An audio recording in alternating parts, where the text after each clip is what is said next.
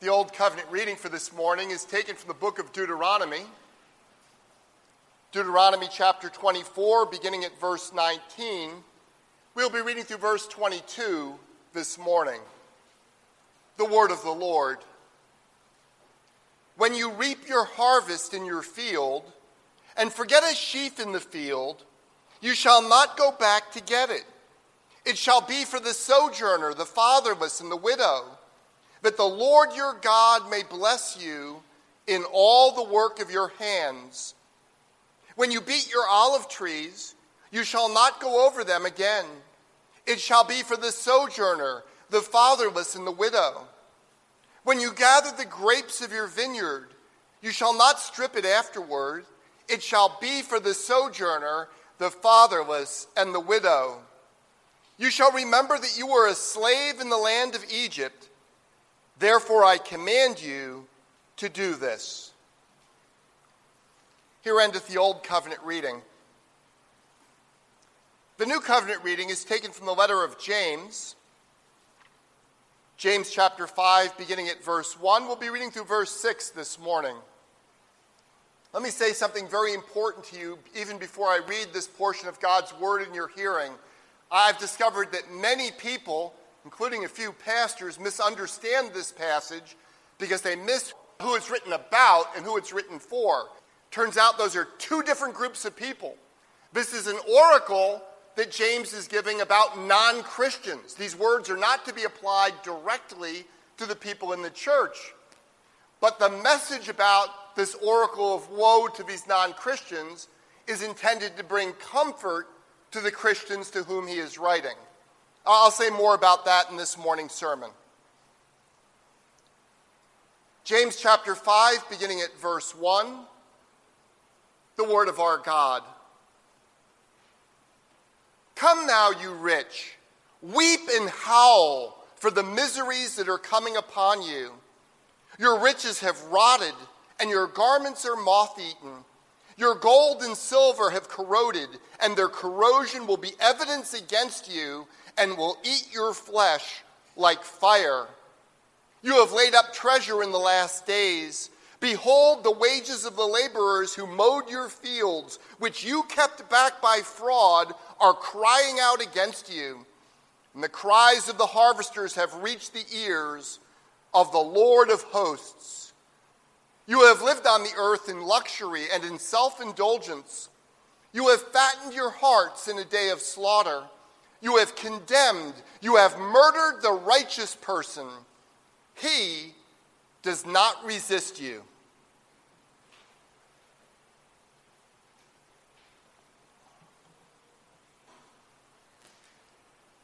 Here is a strikingly honest confession. Asaph in Psalm 73 writes this But as for me, my feet had almost stumbled. My steps had nearly slipped, for I was envious of the arrogant when I saw the prosperity of the wicked. Do you hear what Asaph is saying? Out of a desire for a more prosperous life, a life with fewer struggles and richer comforts, Asaph had almost compromised his relationship with the Lord. He then goes on to warn us against stumbling over this very obstacle in our own lives. That's what James is doing in this morning's passage as well. It turns out that he who dies with the most toys doesn't actually win. Now, we all know that's true, but sometimes we're tempted to forget that this is so. In fact, in America, we have kind of a strange love hate relationship with the extremely rich. Uh, on the one hand, politicians routinely promise that they are going to increase taxes on the rich in order to buy votes from other people. But that's a standard trope in American politics.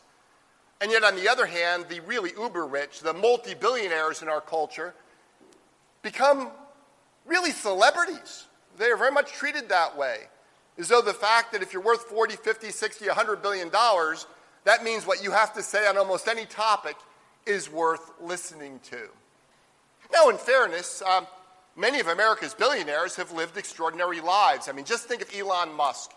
He founded PayPal, he founded um, SpaceX, he founded Solar City, and he has founded Tesla. So, he, by any accounts, he's a remarkable human being. Nevertheless, I want to suggest that if Elon Musk had devoted his really quite immense talents to becoming a world class biologist or physicist, he would not have more than 100 million followers around the world today following him on social media. The, the, reason why Elon Musk has so many followers and gets so much attention is directly related to the fact that he is the richest man in the world. Have you ever thought what it might mean for you if you were to become that rich? I suspect that most of us have, at least in a fleeting moment at one point or another in our lives. And then we say to ourselves, you know what, I don't really want to be a billionaire or a hundred billionaire or whatever some of these men are worth today and women. What we say is, is I just want to be comfortably affluent, uh, to have enough for all my needs and just a little bit more, so that I could have a lot of confidence that from now to the day I die, I could live in a degree of financial freedom and security and comfort. Well, we're not the first people in history to think like that.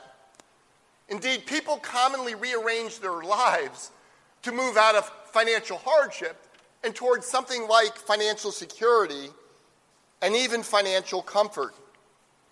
And in principle, there's nothing wrong with doing that. Right? It's not as though pursuing a, uh, poverty is somehow an intrinsic virtue or something. God is calling you to pursue productive lives, and for some of you, that's going to mean that you're going to become reasonably affluent, particularly here in North America. What we have to do, though, is consider the cost. What are we giving up in pursuit of this financial security and comfort? And are we spending our lives merely for our own pleasure? Or are we investing them to make a difference for good in the world, a difference for the sake of the kingdom of God, a difference that will last forever? See, danger comes our way if we imagine that we're paying too high a price for following Jesus, particularly following Jesus with so much zeal. And danger comes our way when we fix our eyes too much on those things of this world that are passing away rather than on a kingdom that will endure forever. When we begin to surrender the solid joys and lasting treasure that none but Zion's children know. James is writing to cut off that danger at its very source, and he does so with three intertwined points. As you consider the wealthy, the comfortable, and the powerful of this world, those who are enjoying the passing pleasures of sin and who are not following Jesus Christ, don't envy them, don't imitate them, and don't give up the faith. I think Asaph would have approved of that message. As he consider the wealthy, the powerful, the connected of this world, the, the movers and shakers who have those positions and yet are not following Jesus Christ, don't envy them, don't imitate them, and don't give up the faith.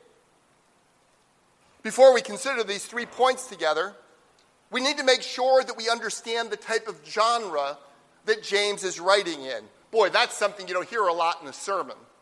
Uh, but the problem is, is James is using a particular prophetic genre that's common in the Old Testament, but we do not use it all in the modern West.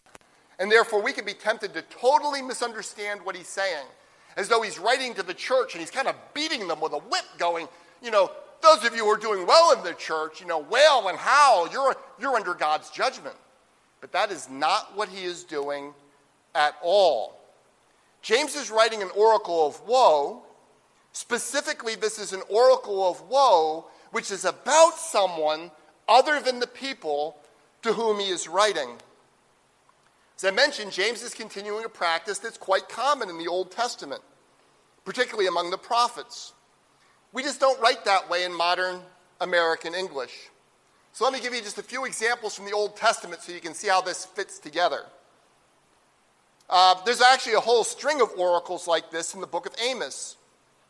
For example, in Amos chapter 1, verses 9 and 10, we read this Thus says the Lord, for three transgressions of Tyre and for four, I will not revoke the punishment, because they delivered up a whole people to Edom and did not remember the covenant of brotherhood. So I will send a fire upon the wall of Tyre, and it shall devour her strongholds. So Tyre is this very wealthy trading city state uh, on the Mediterranean coast north of Israel. And Amos is writing an oracle of judgment against them, a very severe judgment against them. But you realize Amos isn't writing a letter and sending it to the king of Tyre and saying, Would you read this to all your people? God is a warning for you. The woe is about Tyre, but the message is going to the people of God, that is to Israel, for their benefit, to teach them something. Likewise, um, Numbers 21 29 reads this Woe to you, Moab! You are undone, O people of Chemosh. Now, see, in this literary device, it sounds like Moses is addressing Moab. But as you all know, Moses wasn't writing the Pentateuch and sending it to Moab. He was writing the Pentateuch for the people of God before they go in to the promised land. It's a message about one people for another people. In the same way, Zephaniah writes, Woe to you, inhabitants of the seacoast, you nation of Cherethites! The word of the Lord is against you, O Canaan, land of the Philistines, and I will destroy you until no inhabitant is left. And once again, this is an oracle of woe against the Philistines. But Zephaniah is not sending this message to the Philistines. The message is going to Israel. It's an oracle of woe about one people, intended to be a message for another. So, why does God do that? Well, sometimes God announces these judgments that he's going to bring upon all these other nations to make clear that he is the king of the whole world, that he's in charge, he's governing everything. And also to make clear that he is going to conquer all of his and all of our enemies. It's actually the most common use of these sorts of oracles. There is, however, a second use, and it's the one that James is using when he picks up this genre here in this letter. He's pointing to the judgment, the final judgment he's going to bring upon his enemies to encourage us, the people of God, not to envy them and not to imitate them. Right? And that was the point with Asaph. Asaph said, You know, my foot had almost slipped until I went into the house of the Lord and I saw their end. And so James is saying, You know, those rich people that have been persecuting you, right, to that specific group of uh, Christians, we'll talk about that in a moment.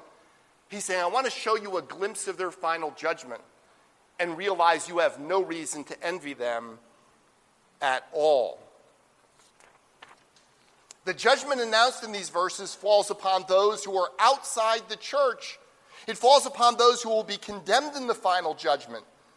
The message, however, is very much intended for each and every one of us. Look at verses 1 through 5 with me.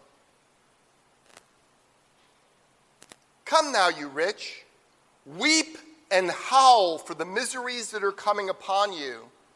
Your riches have rotted, and your garments are moth eaten. Your gold and your silver have corroded, and their corrosion will be evidence against you and will eat your flesh like fire. You have laid up treasure in the last days. Behold, the wages of the laborers who mowed your fields, which you kept back by fraud, are crying out against you, and the cries of the harvesters have reached the ears of the Lord of hosts. You have lived on the earth in luxury and self indulgence. You have fattened your hearts in the day of slaughter. The people whom James is writing to are Christians. They're Jewish Christians who've been driven out of their homelands in Jerusalem, the surrounding areas of Judea. They've been driven out primarily by the rich, the powerful, the affluent, uh, the Sanhedrin, the, the religious rulers in Judea. The chief promoters of this persecution were, in fact, the wealthy and powerful. They were being persecuted by or at the urging of Israel's ruling class.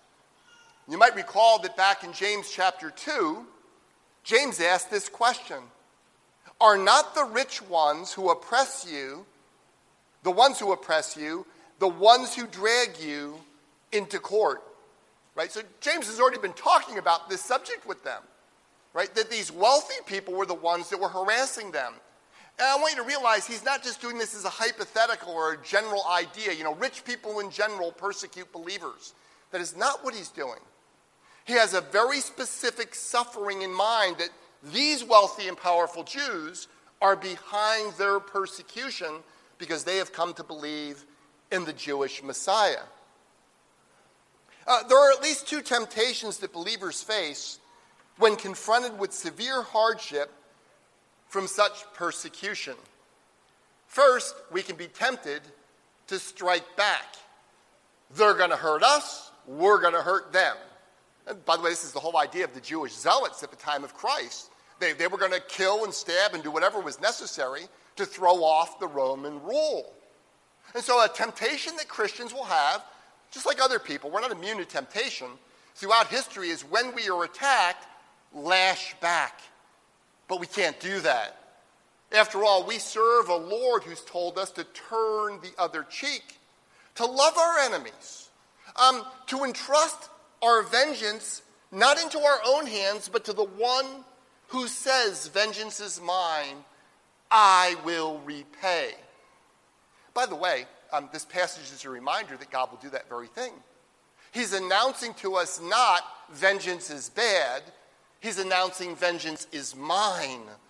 He's telling us that those who oppose his people and persecute his people and who hate God, God himself will bring vin- uh, full vindication of us and full vengeance upon them in that final day. But second, we can actually become envious of those who seem to be enjoying ease and comfort in this present life and begin to play down those aspects of following Jesus which our adversaries find most offensive. You know, I'm not going to give up all of being a Christian, but I'll keep silent on those parts that are most under attack. That was a temptation then, it's a temptation today. We could even be tempted to fundamentally compromise what we know Jesus has called us to believe and to do in exchange for a bit more worldly prosperity in this present life. Now, while the situation the Jewish believers James is writing to is unique, right, it's distinct to them, the temptation is common. Right? This, this is not just an issue for them. God has written these things down for our instruction. We have to deal with that temptation ourselves to compromise a bit here, give up a bit there, so that our lives can be more comfortable and more prosperous in this present age. As I mentioned, uh, this is not a gentle account. Rather, the Lord says through James, Come now, you rich, weep and howl for the miseries that are coming upon you. Beloved, it is a dreadful thing for anybody to fall into the hands of the living God as an enemy of that living God. To discover at that last day that, in fact, this was their best life. And all they have to face for all eternity is the unending wrath of a completely holy and just God. James does not water that down. James is telling such people uh, see those beautiful clothes you have? And all the riches you once treasured? On that day, they will be rotted and moth eaten. The very things that you treasured will consume your flesh. You imagined that you were storing up great wealth that would bring you unending pleasure, but what you were actually doing was heaping up wrath against the day of wrath. Now, it's very important to remind ourselves who James is writing to. James isn't writing against the rich simply because they are rich. There are many godly rich people in the Bible from people that were extraordinarily wealthy, like Abraham and Job, to people that were actually quite affluent, like Boaz. Right? But Boaz is not a wicked rich person. When he comes to his fields, he, he greets his workers, The Lord be with you. And they respond, The Lord be with you too. And it turns out he's willing to give up prestige and building his own empire in this world in order to marry a Moabite convert. James is not writing against rich people because they are rich. He is writing against a specific group of rich people the powerful, the connected, who use their wealth to attack his people rather than to advance the kingdom of God. Beloved, they are not just wealthy, they are wicked. That's a critical thing to keep in mind. Isn't that what James is saying in verse 4? Uh, look at verse 4 again with me. Verse 4 Behold, the wages of the laborers who mowed your fields, which you kept back by fraud, are crying out against you, and the cries of the harvesters have reached the ears of the Lord of hosts. These people are wicked. Uh, just as the blood of Abel cried out from the ground for vindication, the, the wages that had been robbed from these workers by fraud are crying out to the Lord of hosts, and he will hear, and he will bring a complete and perfect justice on that final day. Now, when we catch a glimpse of people living in luxury and self indulgence, and we forget their end, we can be tempted to want to have a taste of that life. As Asaph confessed, my feet had almost stumbled.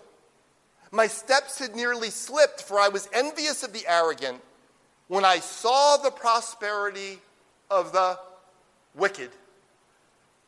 But then I went into the sanctuary of the Lord and I discovered their end. That's what James is saying as well. As you consider the wealthy, the powerful, the connected of this age, those who are enjoying the passing pleasures of sin without following Jesus Christ, don't envy them. Instead, remember to consider their end. I think that's the major note that James is sounding. Nevertheless, I think he also has a pretty important minor note for us. Don't envy them, but also don't imitate them. Uh, obviously, Christians wouldn't want to imitate the wicked in persecuting the righteous or by exploiting other people. I, I doubt that's a big temptation for many of you. Right? Christians are not going to be tempted to imitate the wicked by persecuting Christians or exploiting the weak. However, you may be tempted to imitate them by focusing more and more of your time, your talent, and your resources on this present age that is passing away, that's going to give you short term pleasures, than upon the kingdom of God. I call this kind of having a cleaned up version of worldliness. You know, it's worldliness without any of the disrespectable sorts of sins and obvious gross unjustness. But in fact, it's focusing on the wrong thing. And James is telling us don't imitate them in that way. Look at verse 3 again with me. Verse 3 Your gold and silver, silver have corroded, and their corrosion will be evidence against you and will eat your flesh like fire. You have laid up treasure in the last days. I want you to consider that last sentence there. James does not say you have laid up treasure for the last days like you're planning for the future. He says you have laid up treasure in the last days because they're already in them. The last days come about when Christ, the Messiah, comes into this world. Right? So, why John the Baptist and Jesus both begin their ministries proclaiming the kingdom of God is at hand. The last days have crashed into history. And here are these affluent, well educated Jewish people these wicked rulers that are persecuting the Christians. And um, God has entrusted them with things. Well, with leadership positions, uh, with the temple and the sacrificial system, with the covenants, and with the very word of God. What privilege. And then when the Messiah comes, they kill him. See, when the Messiah comes, that's supposed to bring about an increased sense of urgency that, that we would walk before God in holiness. And they say, nope, it might interfere with our lives. And so they put him to death. And instead of spending their riches to advance the kingdom of God, now that the church has become Catholic, it's designed to spread around the earth, they're indulging their own flesh. The last days are initiated with the coming of Jesus Christ, and they will be consummated when he comes again to judge the living and the dead. Because Christ has come, there should be a fresh urgency for walking in holiness before the Lord and seeking to spread the good news of the victory of God in Jesus Christ to the ends of the earth. Instead of doing that, they said, Mine, let me indulge myself. Doug Moo puts it well. Those who are avidly accumulating wealth in his day are particularly sinful because they utterly disregard the demands made upon a people by the display of God's grace in Christ, and they are especially foolish because they ignore the signs of a rapidly approaching judgment. The Revised English Bible captures this well. You have piled up wealth in an age that is near at its close. Let me connect this urgency to a prophecy that Jesus made about Jerusalem, famously in the Olivet Discourse. We'll be talking about this in about a year, I guess, as we go through the Gospel of Matthew together. Jesus prophesied that Jerusalem would be completely destroyed. Now, you remember, right before he dies, he's going up the hill uh, with his disciples, and they go, Look at these beautiful stones. I mean, it's such a magnificent building. Jesus says, You see these stones? Not one of them will be left on another. And, he prophesies the complete destruction of Jerusalem. And then he solemnly tells them, This generation will not pass away until all these things are fulfilled. Beloved, if you knew the real estate that you owned was going to be destroyed within 40 years, what would you do with it? Well, we actually know what the faithful Christians did. Those who believe Jesus. They believe Jesus, you believe his word. They sold their land. They sold their land, they sold their houses, they took the money to give to the Lord by laying it at the feet of his ordained servants, the apostles. And the money was used to feed the poor, the money was used to spread the gospel outside of Jerusalem. Now, here's an important fact you need to keep in mind that was not a recipe for the entire church. This doesn't happen in Philippi or Corinth or Galatia or anywhere else. That no one hints that that's something people should be doing. And the reason is pretty obvious. Philippi is not going to be destroyed in 40 years, but Jerusalem is. Uh, that means you shouldn't take those texts from Acts and say, boy, it's bad for me to own a house or a business or have wealth or a 401k. That is not what's going on. Rather, if you believe Jesus that something's about to be destroyed, it makes sense to sell it to invest in a kingdom that will never pass away. So their situation was unique. It was not ours. We have no reason to believe that North Andover will be destroyed within the next 40 years. On the other hand, the principle still remains.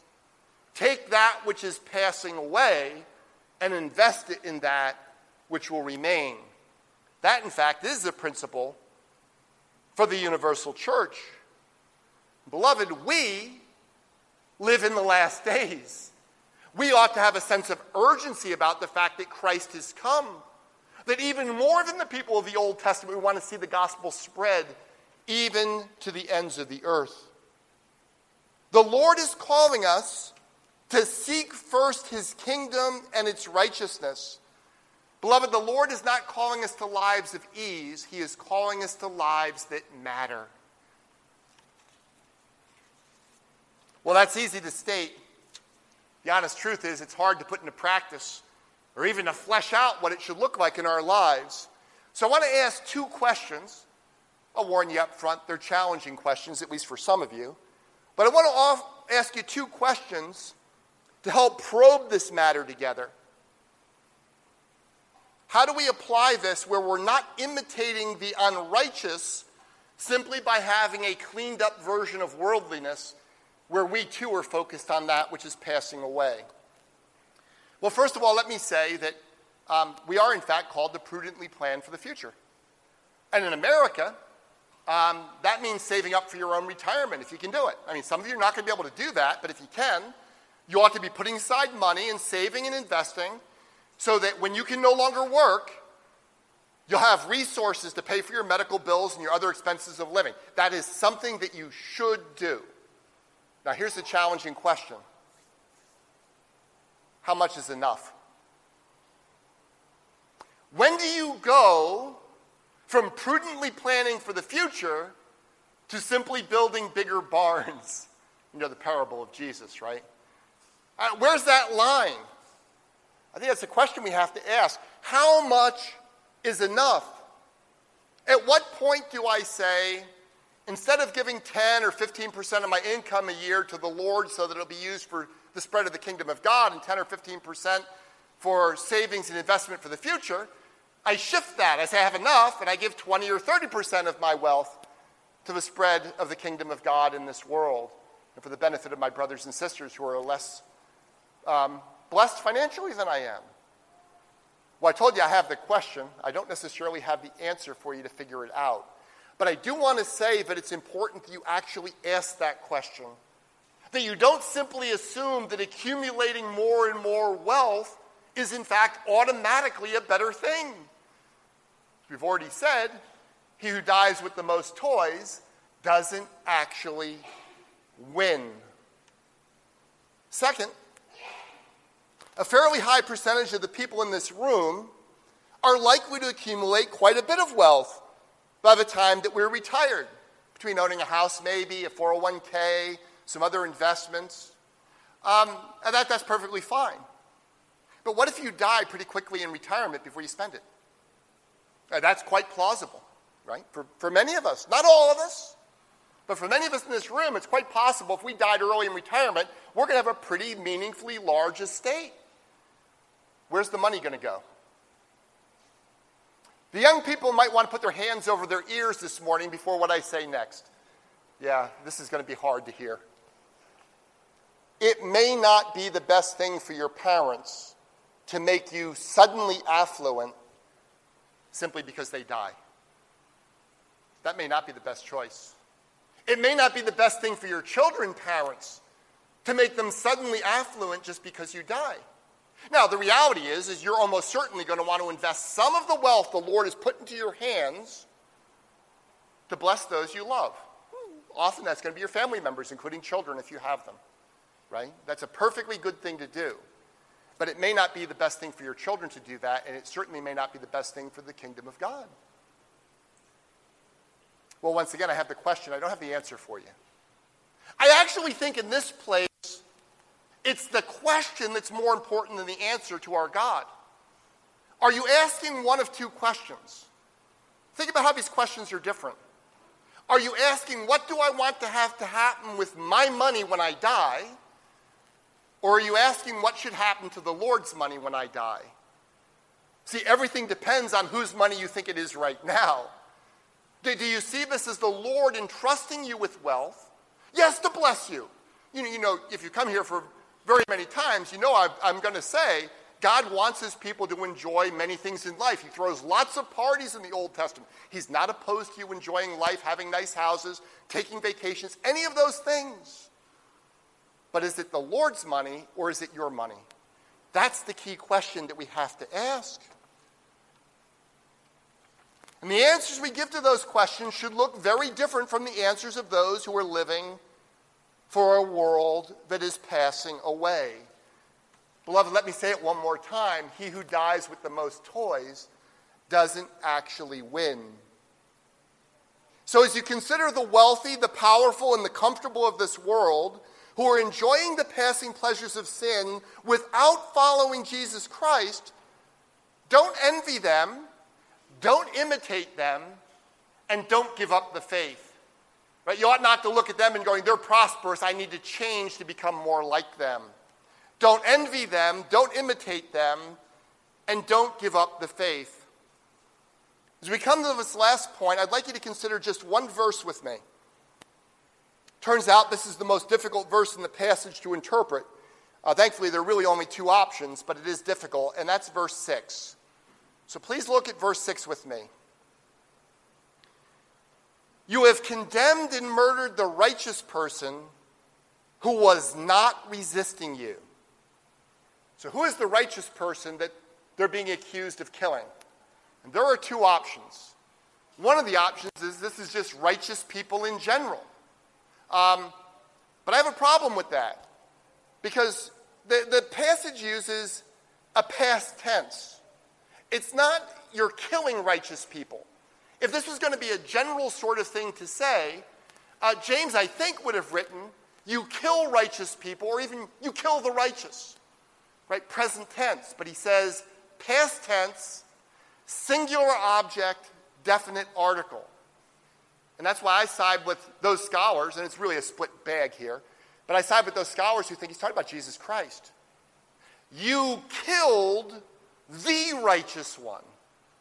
That is the Lord Jesus Christ. We actually see this um, sort of language throughout the Bible applied to Jesus. The rest of the scriptures, which uh, elsewhere explicitly refer to Jesus as the righteous one, include this very famous passage from Peter's Pentecost sermon. At Pentecost, Peter says, The God of Abraham, the God of Isaac, and the God of Jacob, the God of our fathers, glorified his servant Jesus, whom you delivered over and denied in the presence of Pilate. Then he had decided to release him, but you denied the holy and righteous one and asked for a murderer to be granted to you. And you killed the author of life, whom God raised from the dead. To this we are witnesses. And in terms of the Lord not resisting them, of course, the Lord is famous for being the meekest man on the face of the earth. Indeed, through all of history. As Isaiah prophesied of Jesus, he was oppressed and was afflicted, yet he opened not his mouth. Like a lamb that is led to the slaughter, and like a sheep that before its shearers is silent, so he opened not his mouth. Jesus willingly took abuse so that you would be justified, forgiven, and adopted into his family. Now, here's the key point. If James is in fact talking about Jesus, that doesn't mean what he's saying is irrelevant for everyone else. Rather, the fact that he's talking about Jesus has profound implications for each and every one of God's people. Our suffering in the present age, see, that's the temptation. I'm suffering, I see someone that's doing well, I want to be like them. But this makes it clear that our suffering in the present age is not a mistake on our part. We must be doing something wrong. Why else would I be suffering? Right?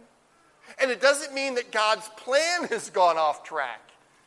Our suffering in the present age might be entirely for good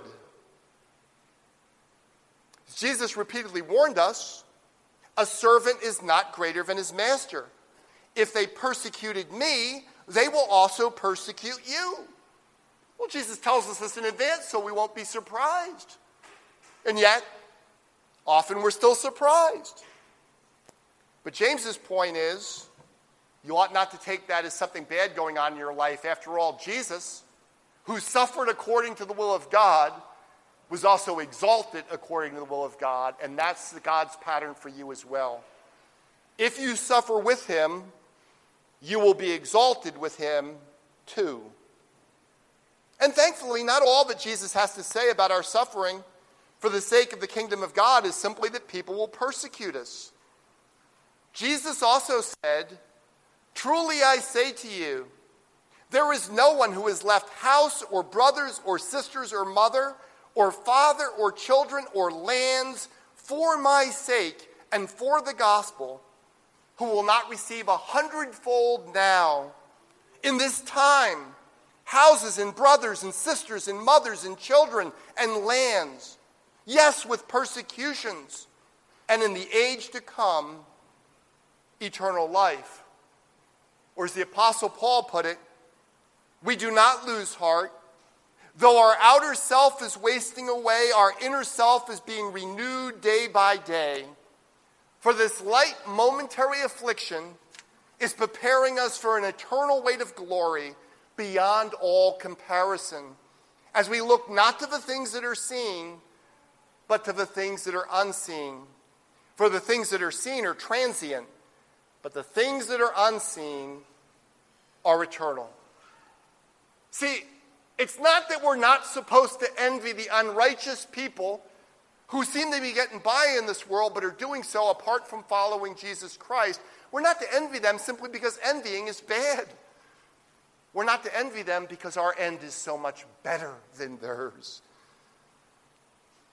So, as you consider the wealth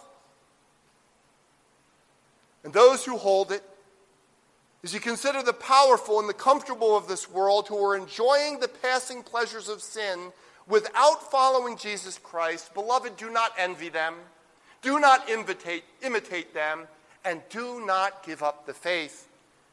For one day soon the living God will wipe away every tear from your eyes. And each and every one of you who by his grace are trusting in and loving Jesus will hear the Lord say this to you Well done, thou good and faithful servant.